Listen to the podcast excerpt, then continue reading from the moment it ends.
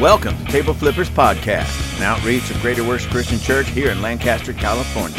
I am your host, Robert Enos. If you like what you hear, visit us at gwcclancaster.org. That's gwcclancaster.org. Find the Table Flippers link, click on it, and you'll get to our merchandise. Now, get ready for a huge dose of truth and a huge dose of common sense. Congress shall make no law respecting an establishment of religion or prohibiting the free exercise thereof or abridging the freedom of speech or of the press or the right of the people peacefully to assemble and to petition the government for a redress of grievances.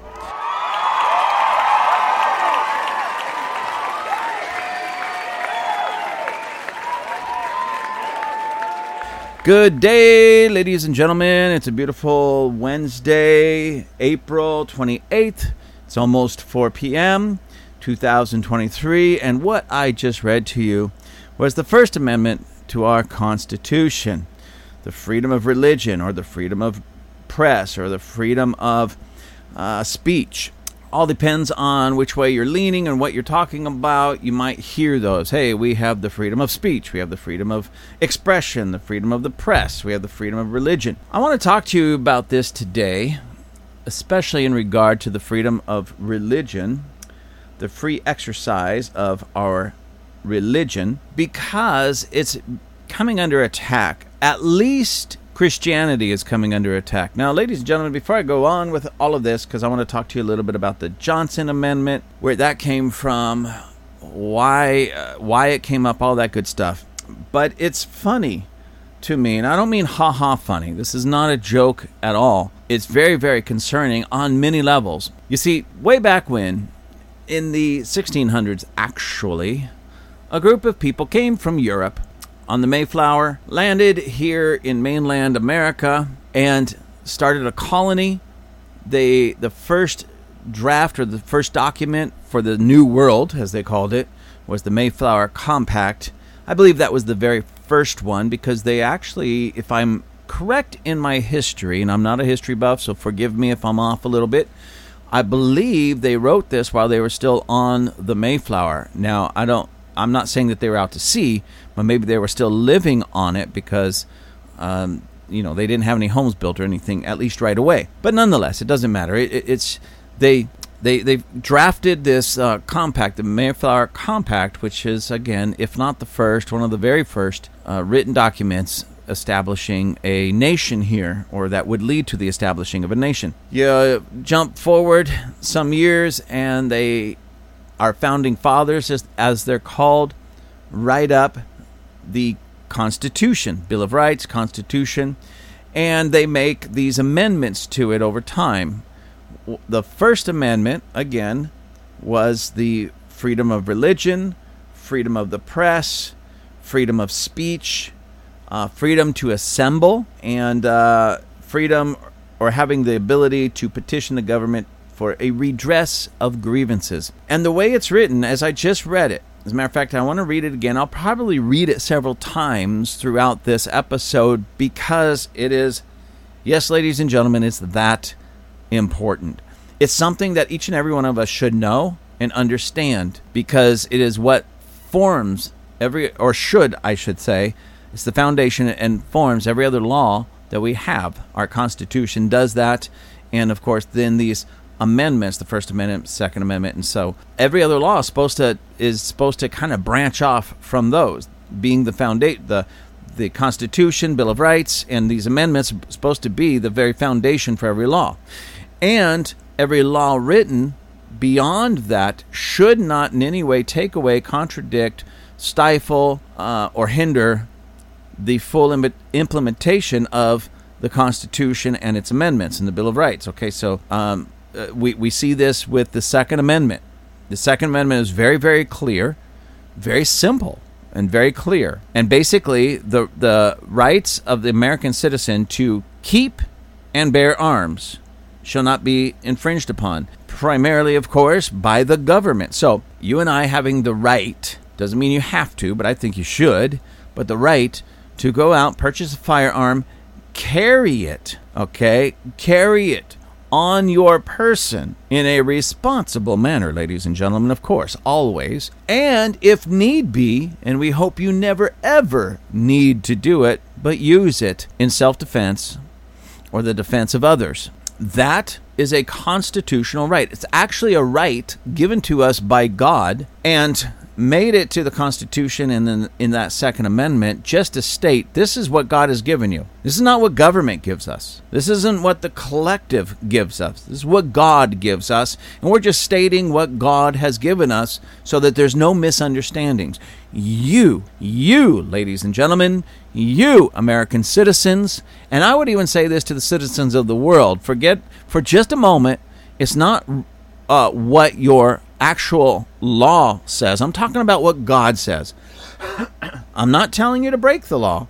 That's not what I'm saying. I'm saying that you have the God given right to protect yourself, defend yourself, defend your family, your wives, your children, or your husbands, and those around you, and to defend those that um, can't defend themselves. You have that right. And what better way to defend yourselves, protect yourselves, protect your families, protect your property, protect those who cannot protect themselves. What better way than owning a firearm? Now, I'm not telling you to go running around like Yosemite Sam in the cartoons, shooting and blasting every every ornery hide out there. I'm just saying having the ability to protect yourself is a God-given right and it's established in the American United States of America Constitution in the Second Amendment. And they say, why is that the Second Amendment? I heard somebody say, why is that the Second Amendment? Because that amendment protects all of them, especially the First Amendment. You see, they're really not after the Second Amendment so much as they are the First Amendment. Okay, people in government right now, the Democrats, the left leaners, they want to destroy your rights of religion, free speech, press, to to really be able to talk freely okay? Because that's where the minds and the hearts are changed and shifted. But they also know that they can't shut that down completely until they take your guns because the second amendment protects the first amendment and every other amendment but the second amendment protects the first amendment. Always keep that in mind ladies and gentlemen. But anyways i want to get back to this. Let me read this again. The first amendment to the constitution of the united states of america. Congress shall make no law respecting an establishment of religion or prohibiting the free exercise thereof or abridging the freedom of speech or of the press or of the right of the people peacefully to assemble and to petition the government for a redress of grievances. now, again, this is so absolutely important for us to understand because this is one of our rights, one of our God given rights. And within this right, there are several um, other rights that are all tucked into uh, the same right. So, and, and basically, this is your freedom of expression and to petition the government, is basically what it boils down to.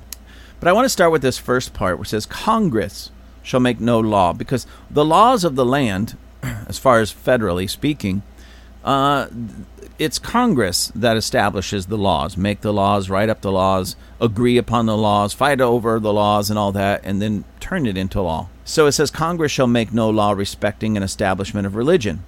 Now, I've heard over and over and over again my entire uh, adult life, my entire life, as long as I can remember, this idea of the separation of church and state. And people get that in their mind, what they're taught, what they're told, what they believe is that is found in the First Amendment. And those words certainly are not. And that concept is not really found here at all. The closest that you can get to the separation of church and state, that concept, that idea, the closest you can get is in the opening statement of the First Amendment, where it says Congress, Congress, Congress, ladies and gentlemen, shall make no law respecting an establishment of religion or prohibiting the free exercise thereof. So, Congress, they are limited in their powers by the Constitution, or they're supposed to be limited in their powers by the Constitution. Our entire government is supposed to be limited. You see, a lot of people look at the Constitution as the document that gives government power, but what it really is is a document that restricts the government's power and gives the power to you and I, we the people. But sometimes we, the people, forget that or don't realize that or get too lazy and we don't stand up as the true government that we are, okay? And tell Congress, presidents, Senate, all of that what we want, what we expect, and if they don't do it, mm, out they go. Anyway, so let me get back to this. Congress shall make no law respecting an establishment of religion. That's simple. That I mean, it's just what it says. That Congress will not pick a religion for the United States of America, or even for Congress, or for government. It will not pick. Now, throughout history, we have seen regimes and, and dictators and kings and queens and all sorts of leaders pop up and demand that everybody in their kingdom, under their rule, become whatever religion they declare. You know, we saw that in in England, we see that even now in the Middle East, we see that all over the world and all throughout history. As a matter of fact, what was the reason why people jumped on ships and sailed across the ocean even many of them losing their lives to get here to uh, the new world. what it is to escape. They were trying to escape religious persecution because they weren't of the uh, denomination, if you will, not even the religion, but the denomination of the king, and the king sought to do them harm. So they said, forget this, let's go start a whole new life somewhere else. They jumped on a ship, ended up here, and said, hey, one of the things that we are going to ensure in this new land, in this new world, is that Congress, Congress, remember they removed the king, and they say Congress shall make no law respecting an establishment of religion or prohibiting the free exercise thereof. So the first part of it, Congress is not going to tell you or tell anybody in the rest of this nation what religion they have to be or what denomination they have to be or how they should or should not worship God, and they can't prohibit you and I from worshiping our God in the manner that we see fit. Okay, that's why there's so many different uh, denominations and ways of doing things in America. A lot of people say it may be chaotic in a lot of ways, but from this standpoint, it's a beautiful thing because that tells you and me that listen, if I want to go to church on Saturday, I can go to church on Saturday. Government government has no say in what day I go to church. If I want to go to church on Friday night at three in the morning, then I can go to church at Friday night, three in the morning. If they start saying no, you can only have church on Sunday, that's that's unconstitutional. That's unconstitutional, and they don't have the right to do that. And I could say, no, I will go to church on Monday. I'll go to church any time, any time I want. And if I go to a church and I want a, you know, a worship praise team that sounds like a rock and roll band, well, then that's what I want. And if they say no, you can't do that, uh, we don't we don't allow drums. Uh, it doesn't matter what you allow or you don't allow. I'm having drums. If I wanted to go up there with a stringed quartet and try to do praise and worship with a string quartet or harmonize like the uh, barbershop quartets uh, in my church, well, I could do that. If I look at the Bible and I say, you know, like some churches in America don't have any musical instruments, okay, that's their belief. That, that, that um, so they don't use any musical instruments. Others, it's like a rock band. Others, it's like a big band. Others, it, it might be to pre recorded music. Others, it might just be a simple guitar or piano up there with everybody else singing along. And you know what? I might not personally, personally enjoy all those forms, but what I do enjoy is living in a country where the government can't tell me how to worship my God. So the separation of church and state has nothing to do with keeping Christians or religious people out of government.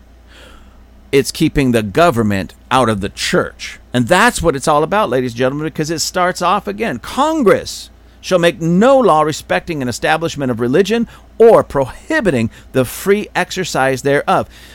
Congress cannot make any law that would prohibit me from exercising or worshiping my God and expressing my love for my God in the manner I see fit. Okay, so here's the thing, ladies and gentlemen. So you still have these these um, anti, you know, uh, um, church people that don't want church. I mean, church and state. There's got to be a separation. There's just got to be go over there and worship your God over there, and let the people that run the government do it over there, and you just stay out of it.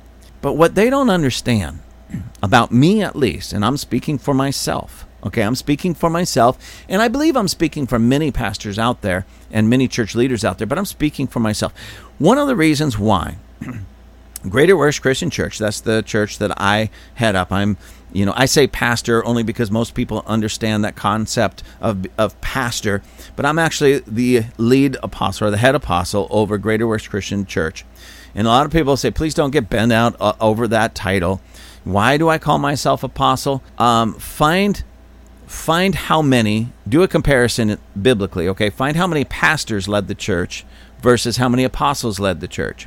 And if you do that just quick, brief study, it's really a quick, brief study, you'll find that there were no pastors leading the church. All the church leaders were apostles. And God never changed. I read the Bible through enough times to find out God never changed. His word never changed. So who should be leading the church?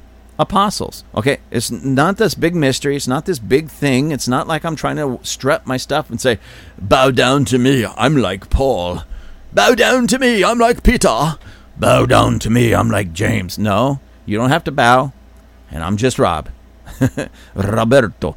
So I'm called to be an apostle, the leader of the local church here, and we are what we call non denominational. That means we're not tied to any denomination such as Baptist, Lutheran, uh, Seventh day Adventist, uh, Foursquare. Assembly of God, anything like that. We are non denominational. We're independent. We're non denominational. Yes, we do have covering people that we answer to. People, I can't get away with just doing whatever I want, whenever I want, however I want. We do have a board here at the church that keeps me in line and keeps me in check. And I have friends and people in ministry that I have to answer to. And if they start seeing me go off, guess what? I get that phone call um, or that visitation that says, hey, you're getting off you you need to straighten it up over here, you know. And um, believe me when I say that, I get very uh, black and white on things, especially when it deals with these types of things that I'm talking about today. And I've had pastors in the past. Yeah, you know, you may, may want to check yourself. You may want to do this. You may want to do that. We've had our discussions. Anyways, let me get back to this. So we don't see this supposed church separation of church and state anywhere in the Constitution especially in the First Amendment, but we do see the separation of the government from the church, not the other way around. People that are religious can and should get involved in politics. One of the reasons why our government and this nation is in a in a bad way is because not enough religious people that have morals and values, biblical morals and biblical values are in government leading this nation because somehow, someway, they bought into the lie, the foolish lie of the separation of church and state. And they figure, well, because I'm part of the church, I can't be part of the state in that manner, so I got to keep, you know, a low profile in that, and I can't say anything. And that's complete and total nonsense, ladies and gentlemen. It's complete and total nonsense.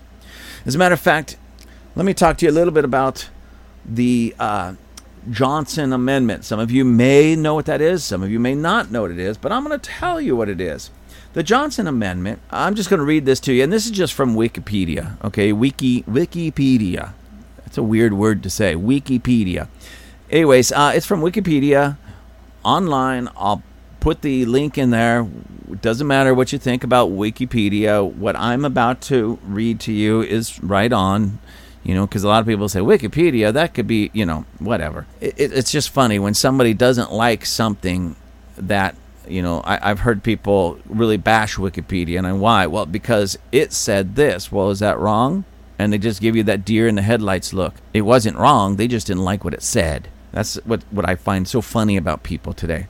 Anyways, the Johnson Amendment. The Johnson Amendment is a provision in the U.S. tax code since 1954 that prohibits all 501c3 nonprofit organizations from endorsing or opposing political candidates. Section 501c3 organizations are the most common type of nonprofit organizations in the United States, ranging from charitable uh, foundations to universities and churches. The amendment is named for then Senator Lyndon B. Johnson of Texas, who introduced it in a preliminary draft of the law in July 1954. So, when Lyndon B. Johnson, he was actually a president as well, I believe the 36th president, but he was a senator before that. And while he was a senator, he drafted what has been has come to known as the Johnson Amendment. And as we just saw that the, or read, the Johnson Amendment is the provision in the U.S. tax code, and this was in 1954 when this was put in there, that all 501c3 nonprofit organizations, um, it keeps us from endorsing or opposing political candidates. And there's some other things to it, but basically it comes down to the candidacy. And again, there's some other things to it. It keeps many churches and five, um, nonprofit, 501c3 organizations from becoming political or talking about politics too much. Can a little bit, but under that provision, you know, uh, if we start getting uh, too political, then the IRS can come and take away our 501c3, our tax exempt status. And before anybody ta- starts talking about this tax exempt status, I, again, I've, there's so many, and what's, what's funny to me is Christians that don't understand the 501c3. I've heard and seen Christians vehemently bash um, not only the 501c3 status itself, but churches and organizations that have it because they assume that it automatically makes us slaves and stifles us. And we're too afraid to say anything. And I, am going to address that in a minute. So, before anybody says anything more about the 501c3 status, basically, the reason why churches and, and ministries or charities get the 501c3 status is it exempts them from not all taxes, by the way, but some taxes, such as income taxes. So, as long as it's a non-profit, they can they can file for this and they don't have to pay income taxes because it's not it's not looked at as an income but a donation that comes in and then gets redistributed to the areas that it needs to be. For instance, if I were to start a nonprofit organization of say feeding the homeless and I take donations. So let's say every month I take $1,000 in for donations. Well, that $1,000 is expected, for the most part, to go out to feed the homeless. That's why we're in existence. Now, there's certain provisions in there that you can you can give somebody a salary who runs the place and things of that nature.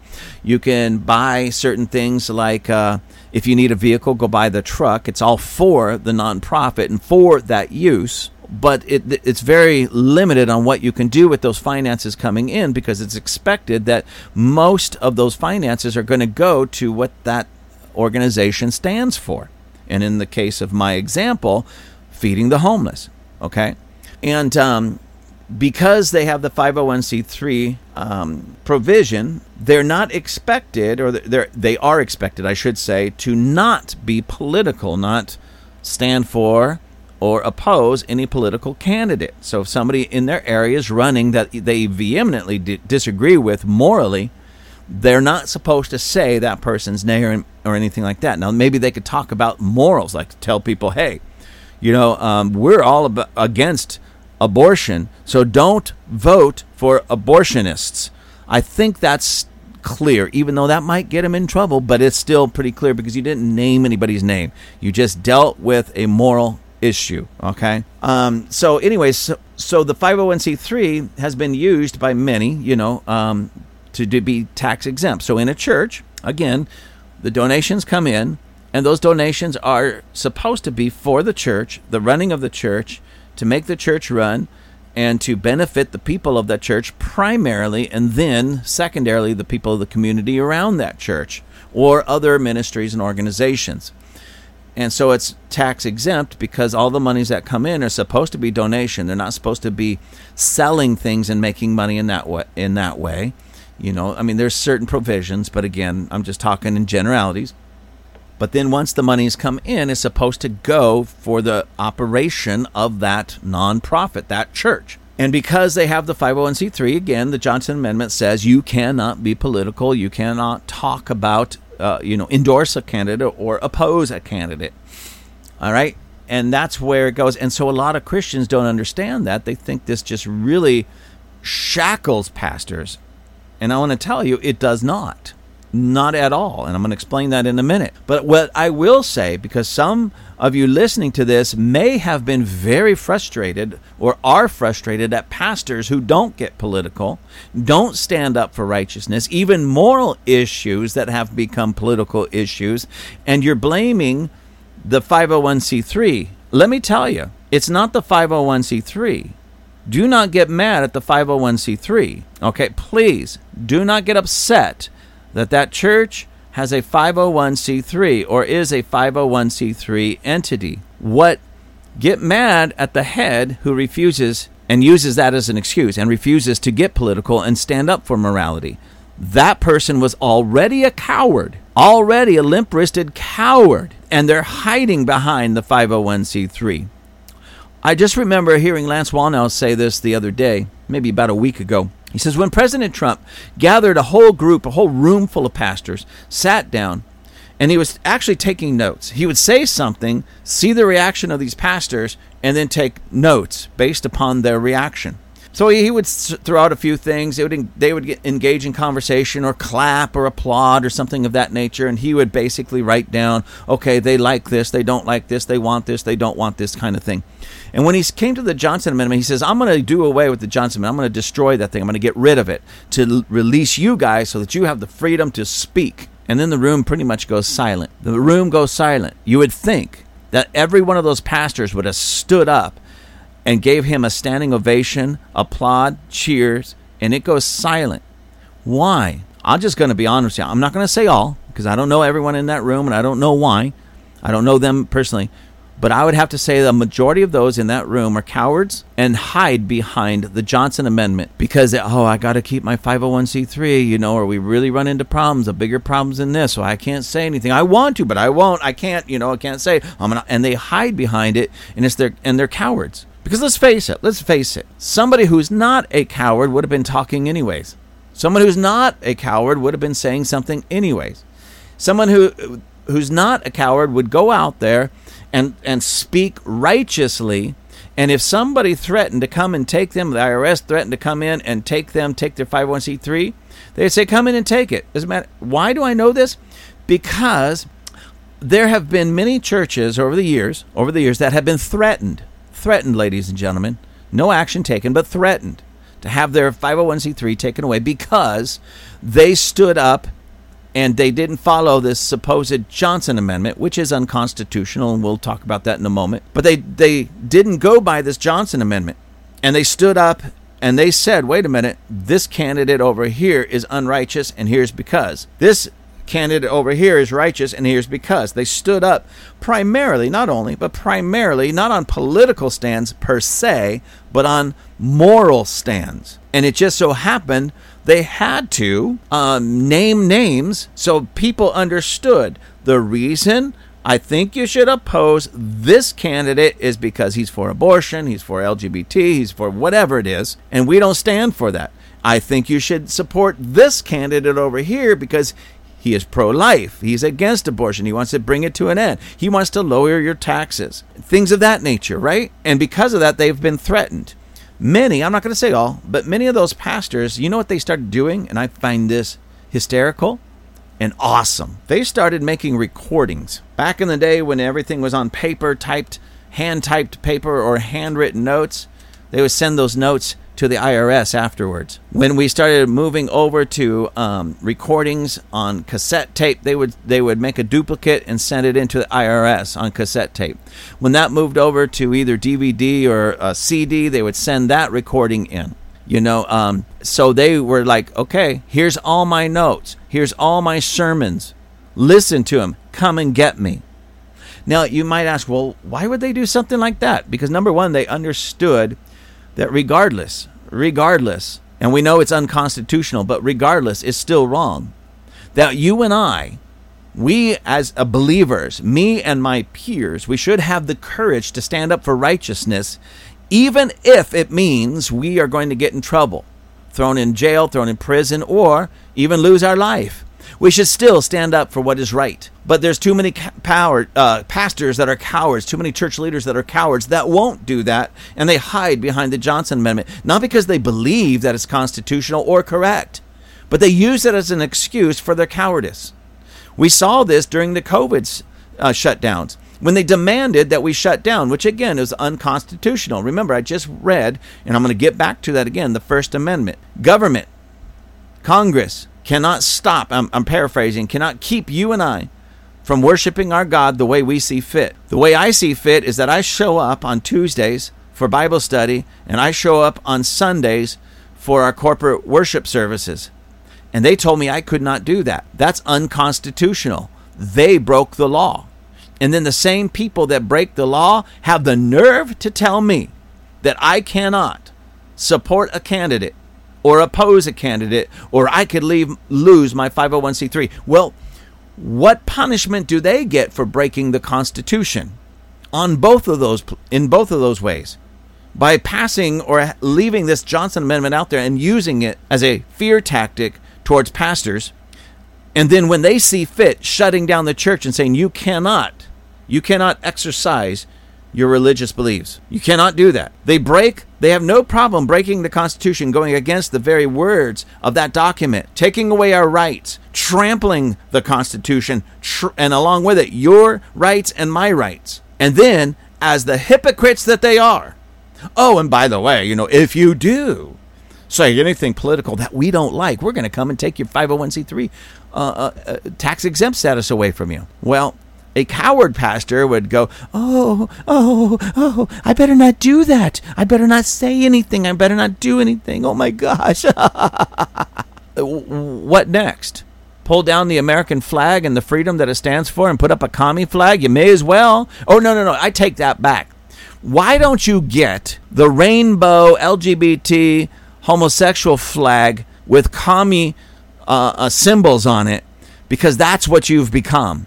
That's what you've given into. If you're hiding behind all of this nonsense and you're not standing up for righteousness, and you're not saying, even to the point, I'm talking to you pastors out there and you church leaders, if you're not saying who should and should not be voted for, and then, you know what? What this really gets me.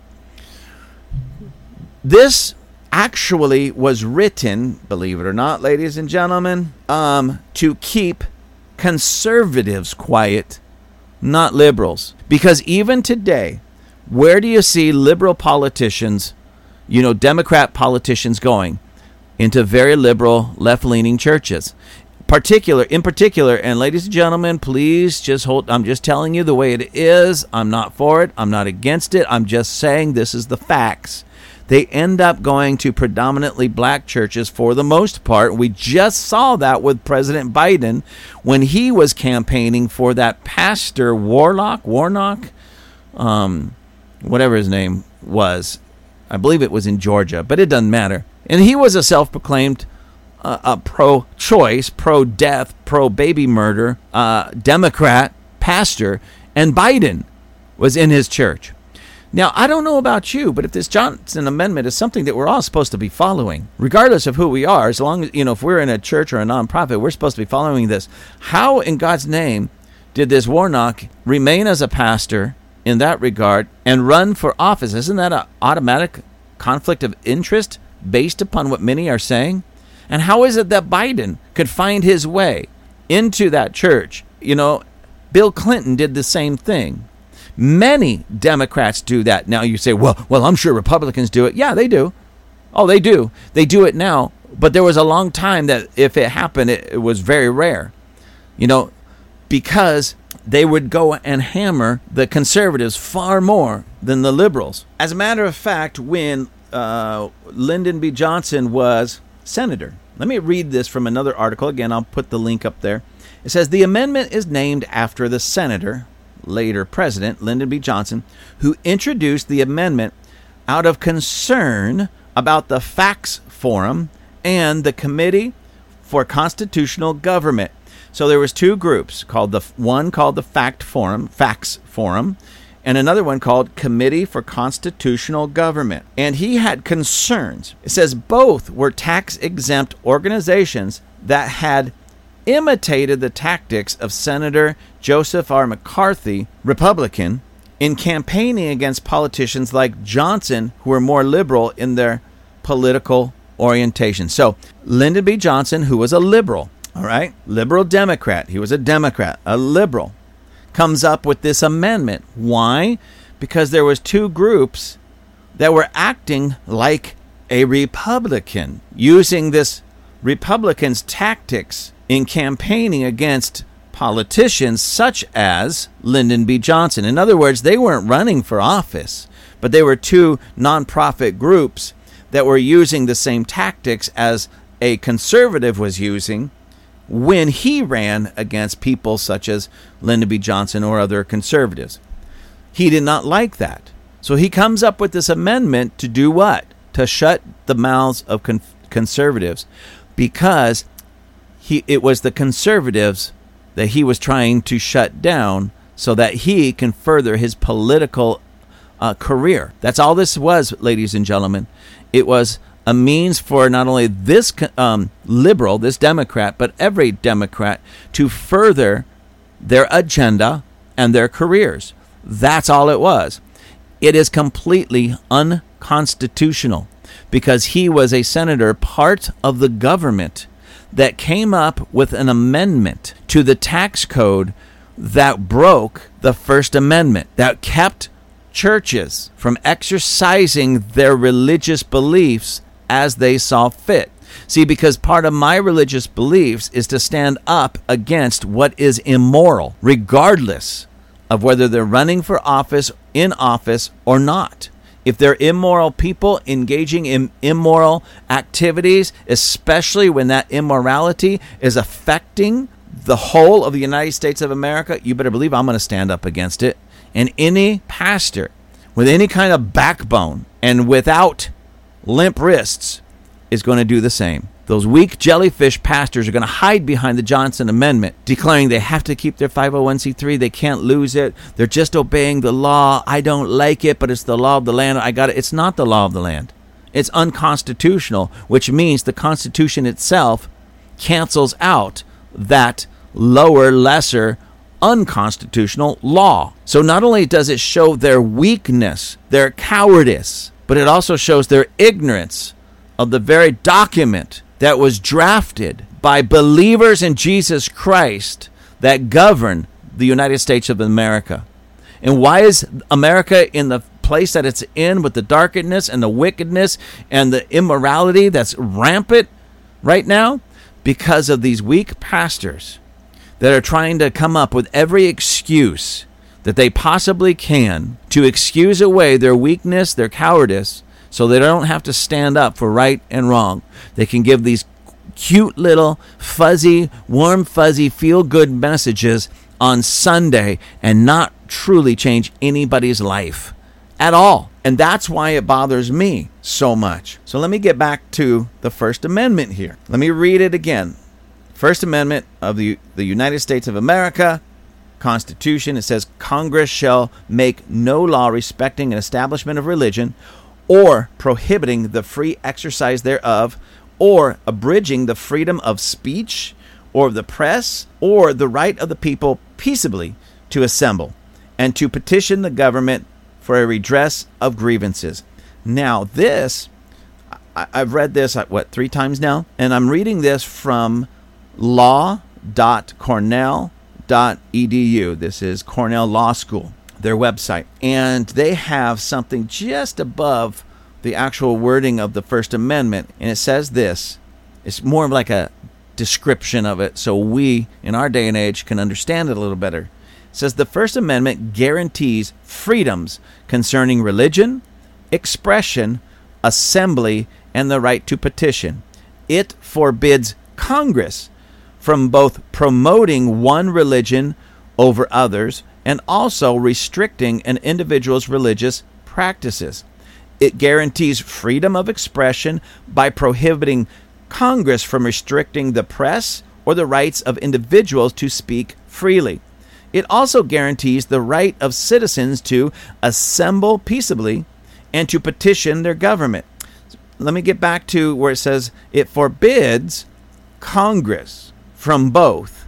So Congress is forbidden to promote one religion over another, and it's also Congress is also forbidden to restrict an individual's religious practices. So, ladies and gentlemen, I just want to go on the air right now on this episode, and I want everybody to hear this that it is my religious duty, my moral duty, to tell you when there is a candidate or a political party that's unrighteous, ungodly, immoral, and wrong for this nation. It's also my duty to tell you when a candidate or a political party is correct, right for uh, this nation. And sometimes there's some crossover because uh, a lot of people think that I'm like 100% Republican. I am a registered Republican, but I wasn't. I didn't start out that way. I started out as a, a registered Democrat for several years. And then I started to realize wait a minute, I disagree with absolutely everything the Democrats stand for. And I switched to Republican. And um, a lot of people say, well, why were you voting Democrat? I'll be honest with you, I never voted Democrat, even though I was a card carrying Democrat. Because I would look at the candidates and I would look at what they believe when, when they were running. And I would look at their policies and what they stand for. And I'd listen to them and I realized I can't stand with these people. These people are absolutely immoral and wicked. And then I looked even deeper and realized, wait, it's the entire party. So I went over to, to Republican. Now, a lot of people say, well, they're just as bad. No, no, no, no, no, no, they're not. Now, please don't misunderstand me. Are there some bad Republicans? Oh, ho, ho, ho, ho, ho, ho, ho, ho, ho, yes, there is. You know, people such as Mitt Romney, the RINO Group, people like that. Absolutely. Those are Democrats in disguise, hiding behind the little R. But they're not really Republicans, or I should say this, they're not really conservatives. So, I said that to say this there is no real huge love for the Republican Party as a whole in that regard. You say, then why are you a Republican? Because they're the most conservative party that can actually get elected. There's some parties that I would probably um, agree with more because I'm very conservative. So I would probably agree with other um, parties even more. But can they get elected? No. So if I take my vote and there's many people like me. So if we took our vote and put it on these more conservative parties, we would split the vote and we wouldn't get anywhere.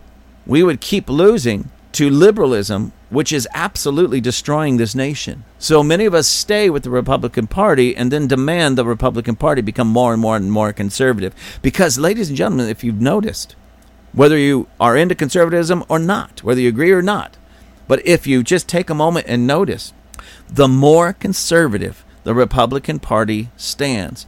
And the more re- conservative, for the most part, it's not a pure or perfect science, but the more conservative the candidate is, the better chances they have of winning. Much better chances. The more centrist the Republican Party becomes, we, we stop winning. We stop winning. You know, Trump, I'm not even going to say was this deeply conservative dude. He was conservative in a lot of ways, but he wasn't as conservative as I would have liked him to be. But still, he was our best chance of winning.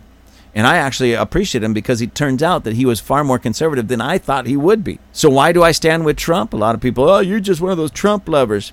No, I'm a conservative lover. And anybody that stands up for conservatism and conservative ideas and ideals, I, I do appreciate that person, but it's the conservatism that I love because that's that's what works. That's what has really made this country and any other country great liberalism destroys countries, but conservatism, as we know it in the United States, um, pr- progresses nations and countries. Why? Because it first roots itself in such things as morality and a belief in God and a pursuit of God. And when we pursue God, as the Bible teaches, He will bless us. And when we live morally, He will bless us. Liberalism leads to complete and total breakdown and full debauchery. And God says, when you do that, you're under a curse. And we've seen this country come under a curse. Look at where we're at financially. Look at where we're at financially. Look at we're the laughing stock of the world right now. Look at our present leader. Look at our present government and all the I mean, I think Biden went Biden must have had this great love for the circus when he was a little child. And now that he's a little bit older, and it's very clear, and I'm not trying to make fun of him, it's just very clear. He's, he's dealing with some uh, um, mental issues, probably based upon his age or maybe all the chocolate chip ice cream that he eats. Um, but he's he's not really playing with a full deck. And out of this love for the circus from from his child, I think he's trying to recreate part of his childhood. So he found all the clowns that he possibly can gather up and put them in. And, and when he looks at the White House, I'm assuming he probably sees.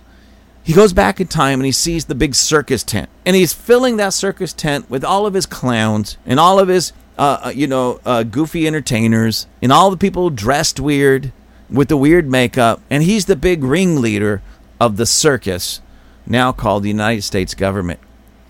And, and, and ladies and gentlemen, you notice I'm not laughing because although I took some liberties there, I am not too far off the mark in some regards. He has clowns working with him. You know, I mean, literally, he has clowns working around him. And we've seen this over and over and over again.